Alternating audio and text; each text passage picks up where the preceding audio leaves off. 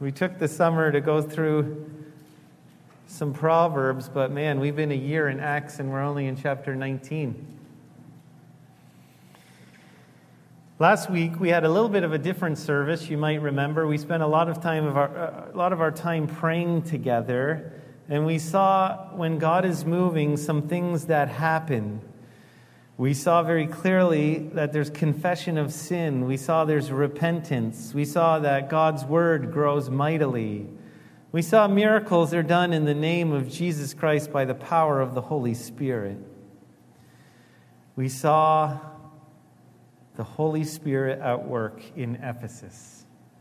And we prayed for those things, you might be remember. We confessed sin, our own sin, the sin of our country, of our community. We begged God to work we prayed for holiness, that we would walk His way and not our way.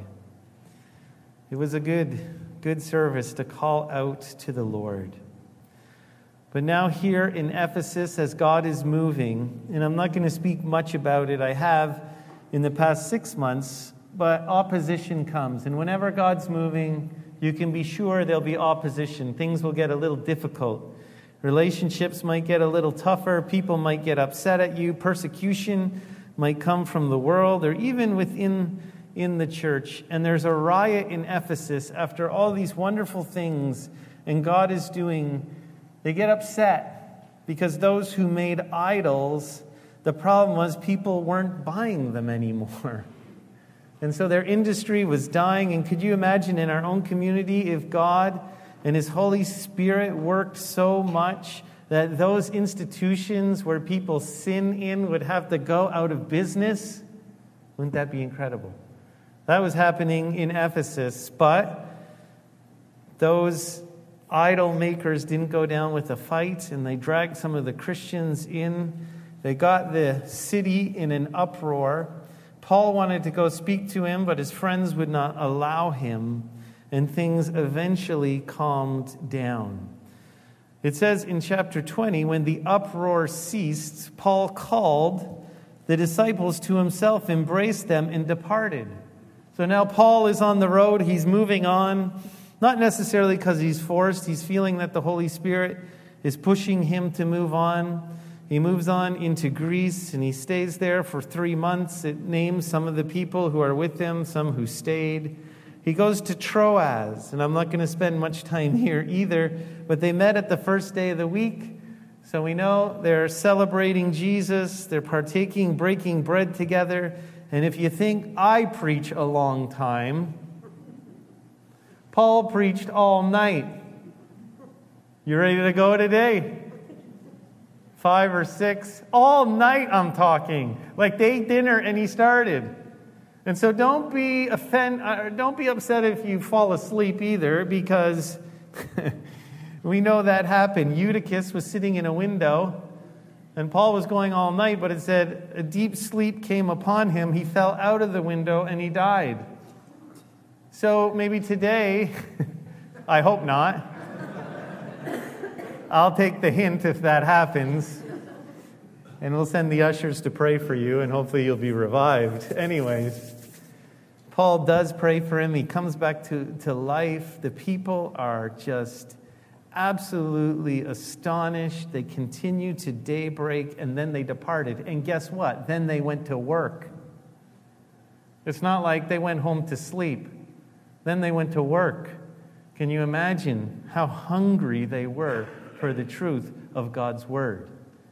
Unfortunately, sometimes we are falling asleep in church, and it's not a physical sleep, it's a spiritual sleep. And God wants to wake us up, including myself, not just to do this for a routine, not just because it's Sunday. Could you imagine being so hungry that you would just, just so hungry to hear that you would stay up all night? Anyways, Paul moves on from there. He goes to Miletus and he's moving through and he passes just a little bit kind of on the edge of Ephesus. And something very interesting happens. He doesn't go back to Ephesus. He's been gone for some months now, but what he does do is he calls for the elders of the church of Ephesus or the leaders, and he wants to speak to them. So he says in verse 17, he calls them and he was far from them a little ways. It would take them a little bit of a journey to, to get to him. And in verse 18, it says, They came to him. And he has a little bit of a talk for them. And he makes it clear in this section from verse 17 through the end of 38. And I'm not going to read it all, but there are definitely some parts that are very, very interesting. But what he says to them is, I basically am never going to see you again. He says, There's trials awaiting me. At the end of this discussion, they hug, they cry. This is it. These are his parting words to this successful church. These are his words to them. We know actually he will write a letter later when Timothy is the pastor there, and he will, not Paul, but the Holy Spirit will address them in Revelation chapter 2 also with a letter. But these are some important things that Paul has to say, and maybe some things we can glean from this morning.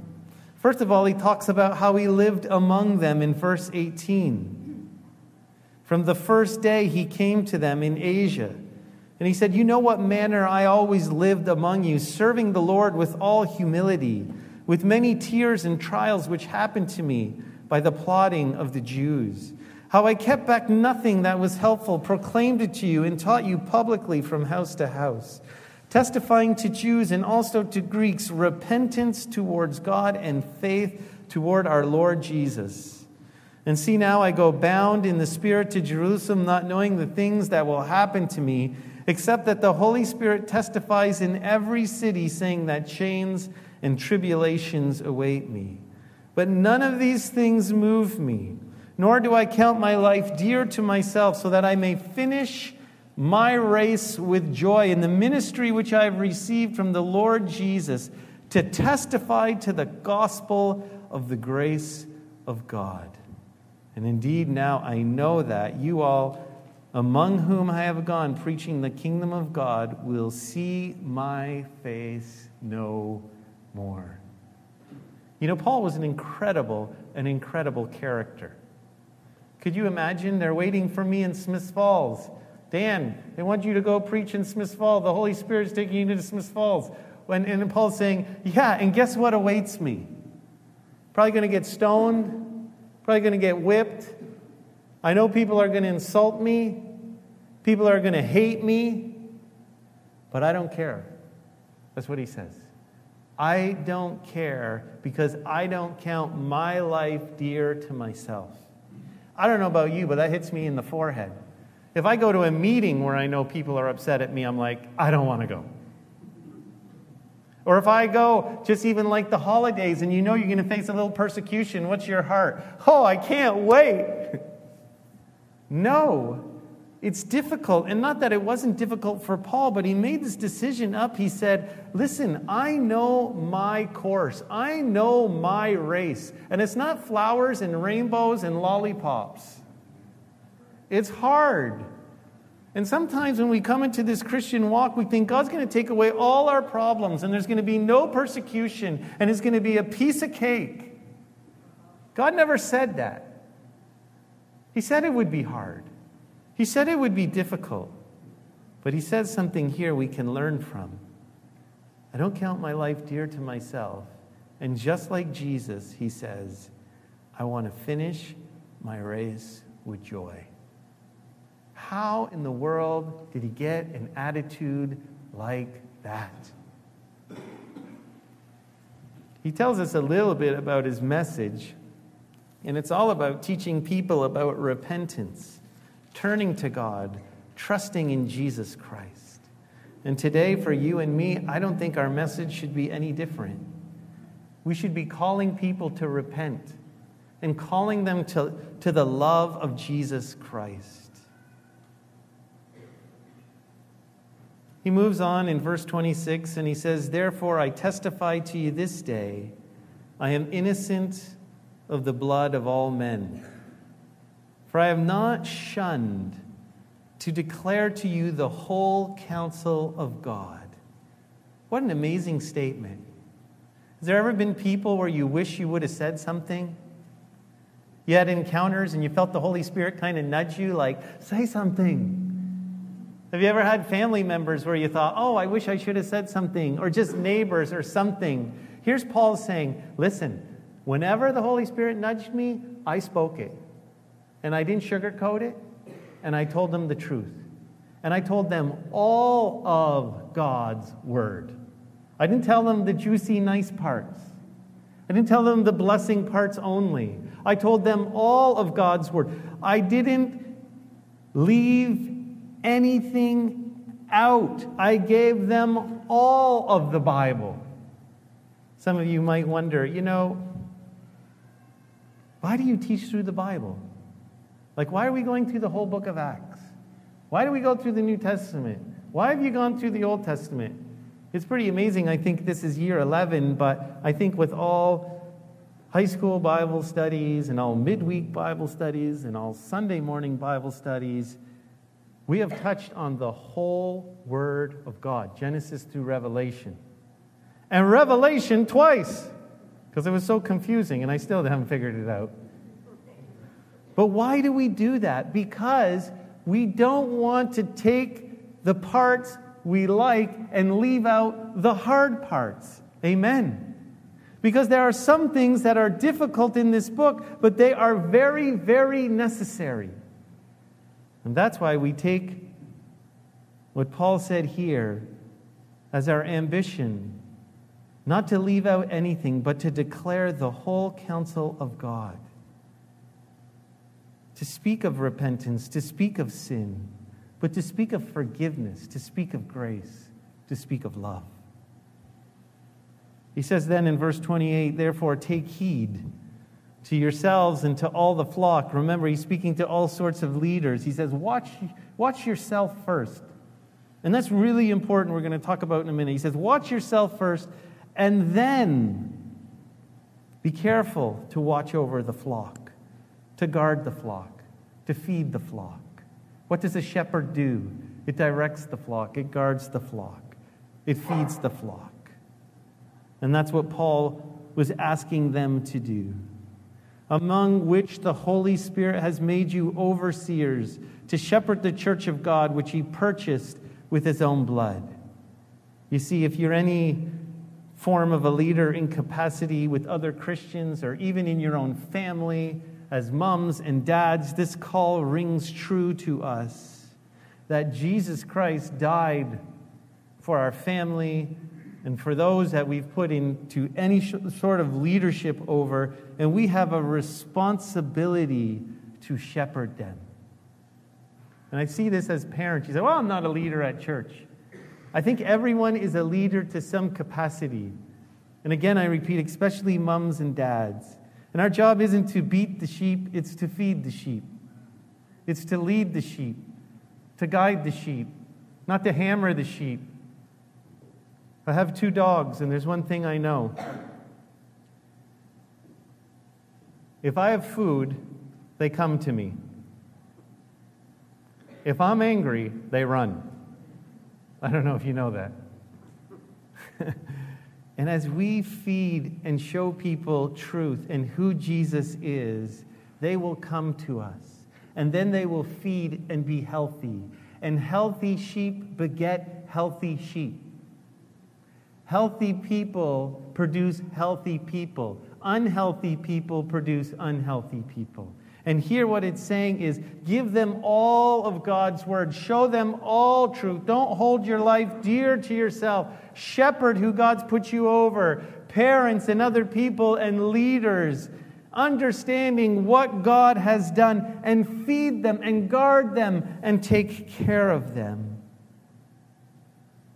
But first, remember in verse 28 take heed to yourselves. Be careful. Be careful in your own walk with the Lord. He says this in verse 29 For I know that after my departure, savage wolves will come in among you, not sparing the flock. Also, from among yourselves, men will rise up, speaking perverse things to draw away the disciples after themselves. Sometimes it's not just a big party by the fire singing kumbaya. Sometimes it gets hard. And sometimes Satan tries to attack, and sometimes even from within there are challenges. In with families and with churches. And that's why we're called to be a part of churches because we need people with us, over us, together working. But if we freelance and go everywhere, we have no accountability. Right?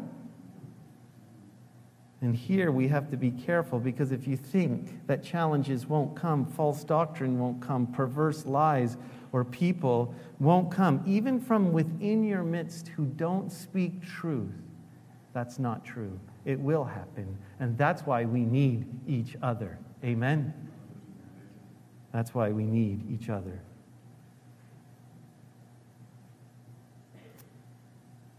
Therefore, watch Verse 31 Remember that for three years I did not cease to warn everyone night and day with tears.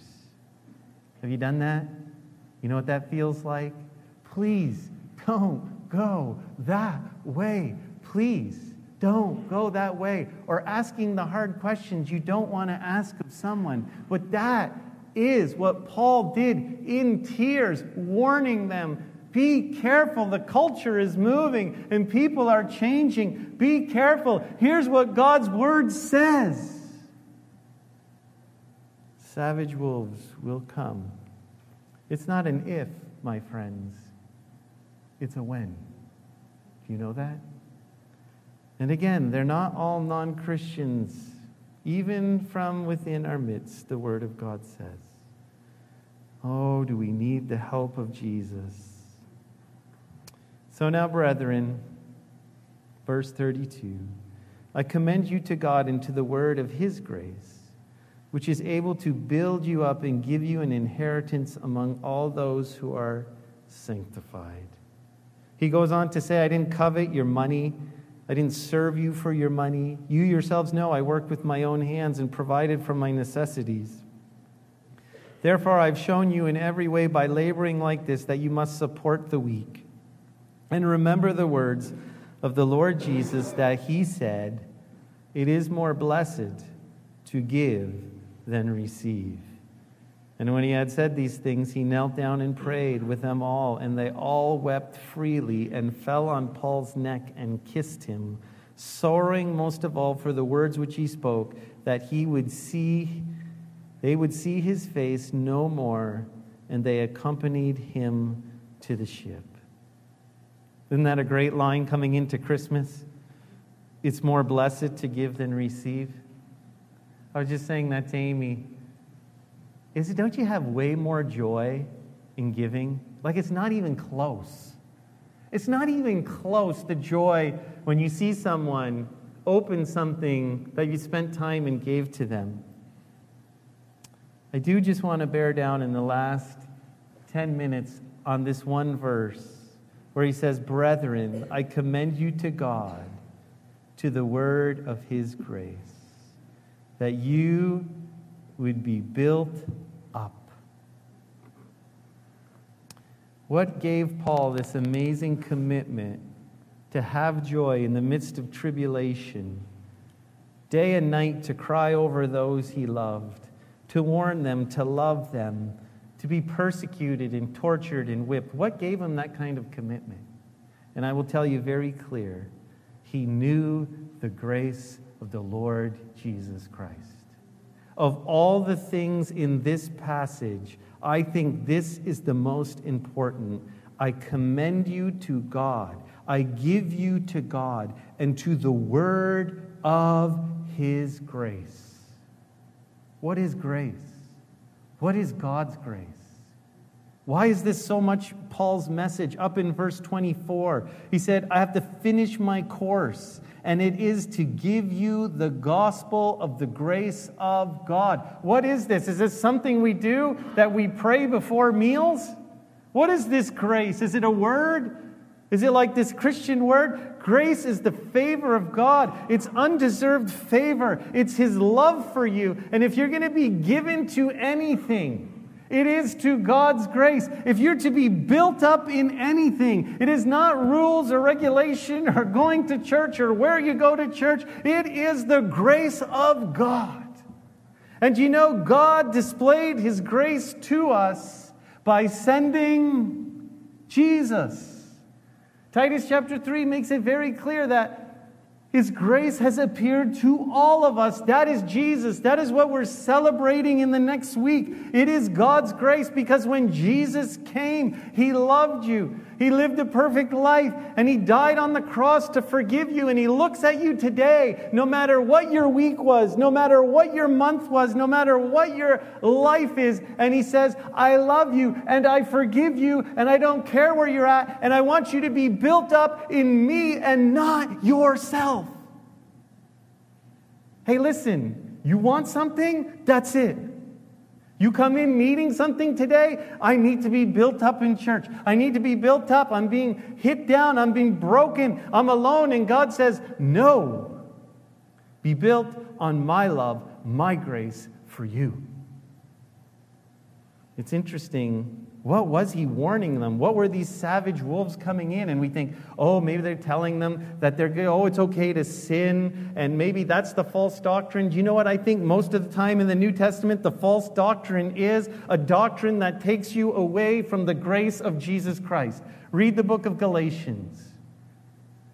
Look at Ephesians. It's all about your position in Christ, who you are in Christ. It's all about God's grace. Look at Colossians. They're trying to be holy by cutting themselves and beating themselves. Galatians, they're trying to be holy by circumcision. Hebrews, they're trying to be holy by obeying the law. And Paul is always saying, and an unknown author in Hebrews, come back to Jesus. Be built on his grace and his love and his forgiveness.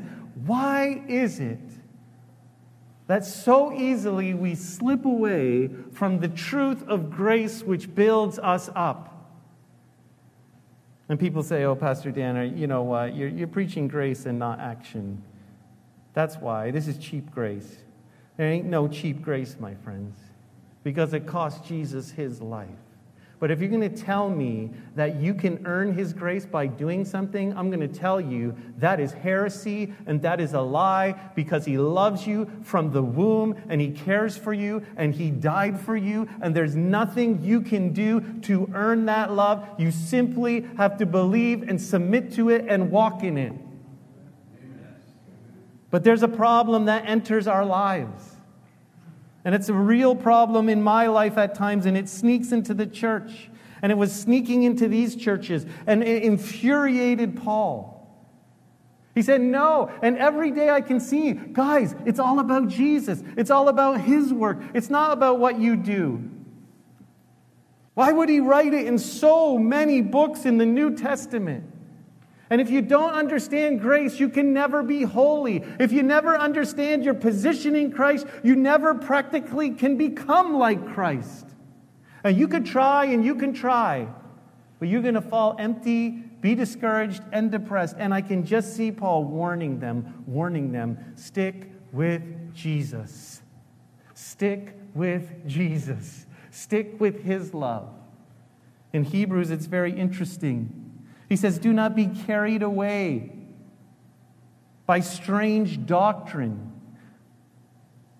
For it is good that the heart be established by grace. Hebrews chapter 13, verse 9. We can get pulled into strange doctrine, and Paul in Hebrews is warning them be built and established on my grace, my love not by days and seasons and rules, but by the love of Jesus Christ.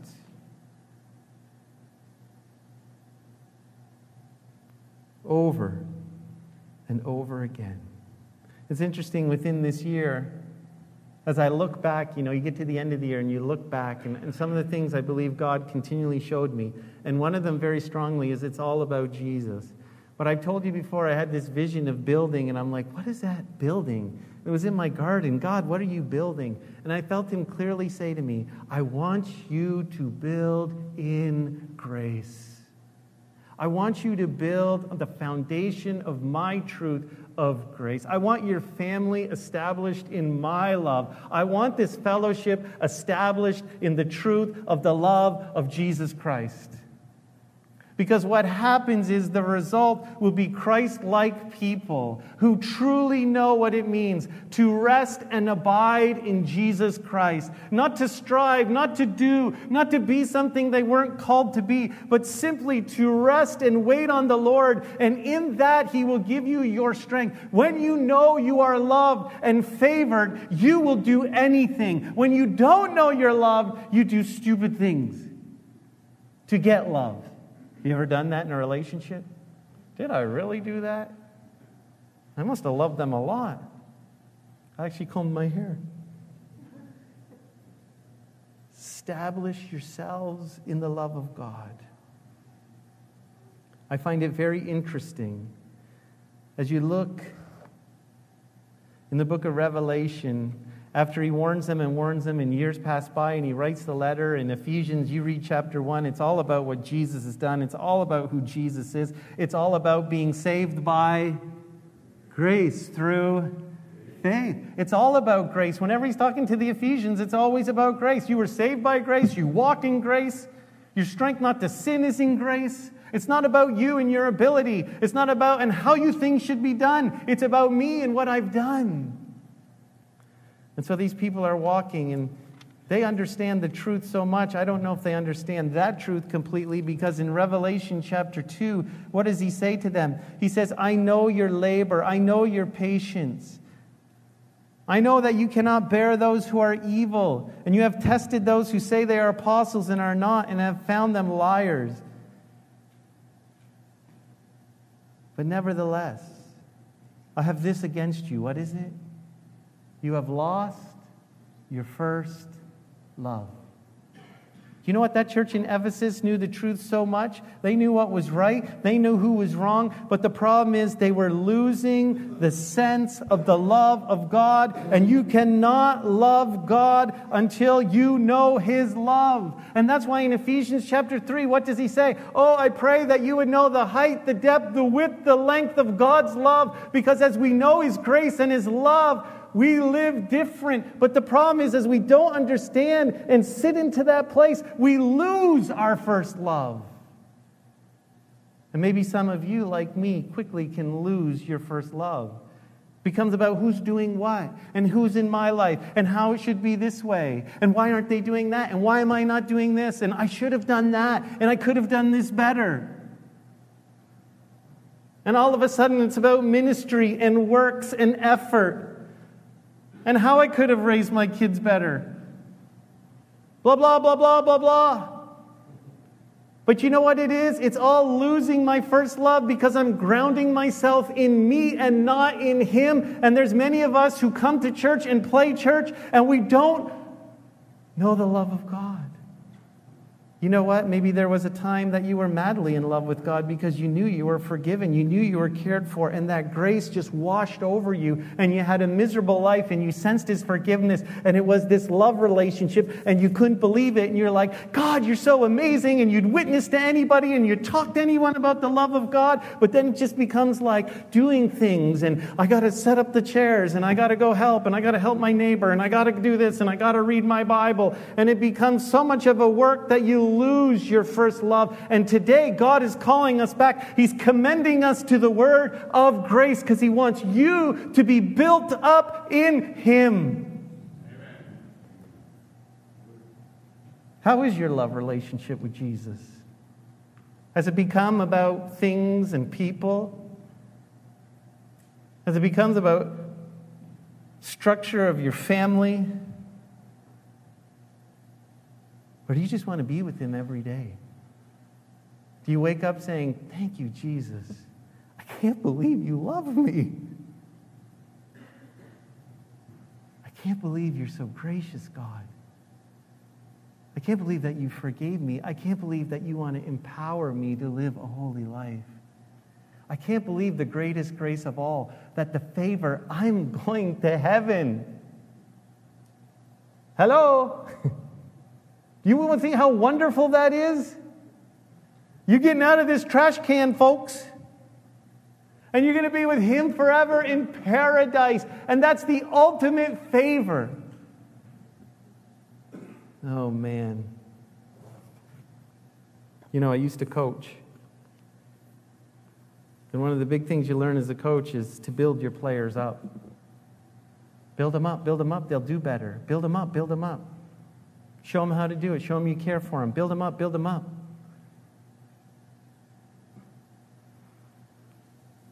Isn't it amazing that we have a God who does that perfectly in our lives? He just builds you up. He says, I love you. I care for you. I'm with you. I forgive you. I want to give you all that I have that you can accomplish all that you need. Little book of Jude before Revelation says, Build yourself in your most holy faith. You ever heard that verse? Praying always in the Spirit. And then he has this amazing line Keep yourself in the love of God. How do you build yourself up in your most holy faith? Praying in the Spirit, keeping yourself in the love of God. Because you know what? You're going to have ups and you're going to have downs, and this life is going to be up and around and backwards and forwards. And sometimes all we have is the truth of His grace and His love. And we need to fight to make that the priority in our lives and in this fellowship. Woo! Aren't you encouraged today? Come on, wake up. Because when you understand it, you're never the same. You got to go back to it. And why do we read the Word of God every day? Why do we encourage you to read the Word of God? Why do we encourage you to pray? Because in those moments, you are encouraged to remember what God's Word says about you. And as you pray, He says, I love you. And sometimes love is a little spank on the bottom, and sometimes love is a little pat on the back. But His grace is always there. Amen. So build yourselves up in your most holy faith, praying always in the Spirit. And body of Christ here this morning, fellowshipping together, keep yourself in the love of God. Lord Jesus, thank you so much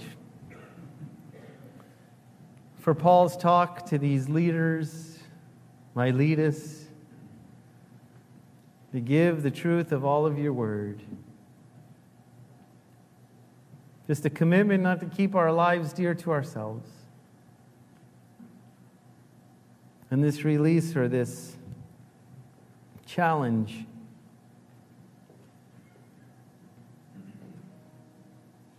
to be in the word of grace.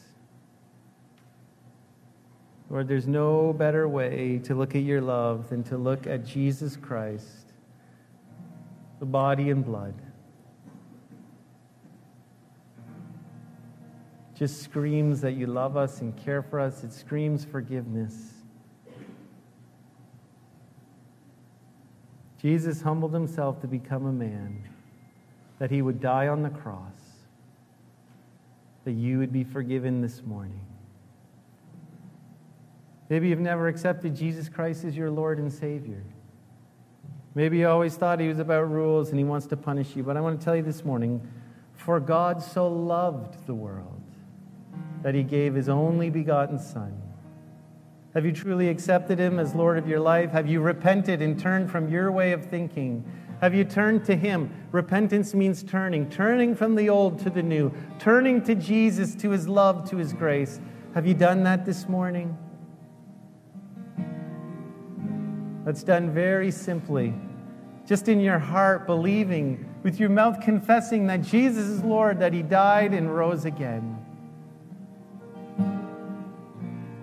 Accepting, submitting to His love and to His grace. Maybe you're far from your first love, Jesus Christ, this morning. Maybe the busyness of ministry, the busyness of work, the busyness of family has taken you away from your first love. And Jesus would say this morning, as he said to the church in Ephesus in Revelation 2 repent and do the first works. Repent and just abide in my love. Repent and understand my love. Repent, turn from your works and come into my work. Is that you this morning? Just confess that sin and say, Jesus, I'm sorry. I just want to live in you. I want to humble myself. I want to submit like the bride of Christ. I just want to submit and live in the love of Jesus, who is the head.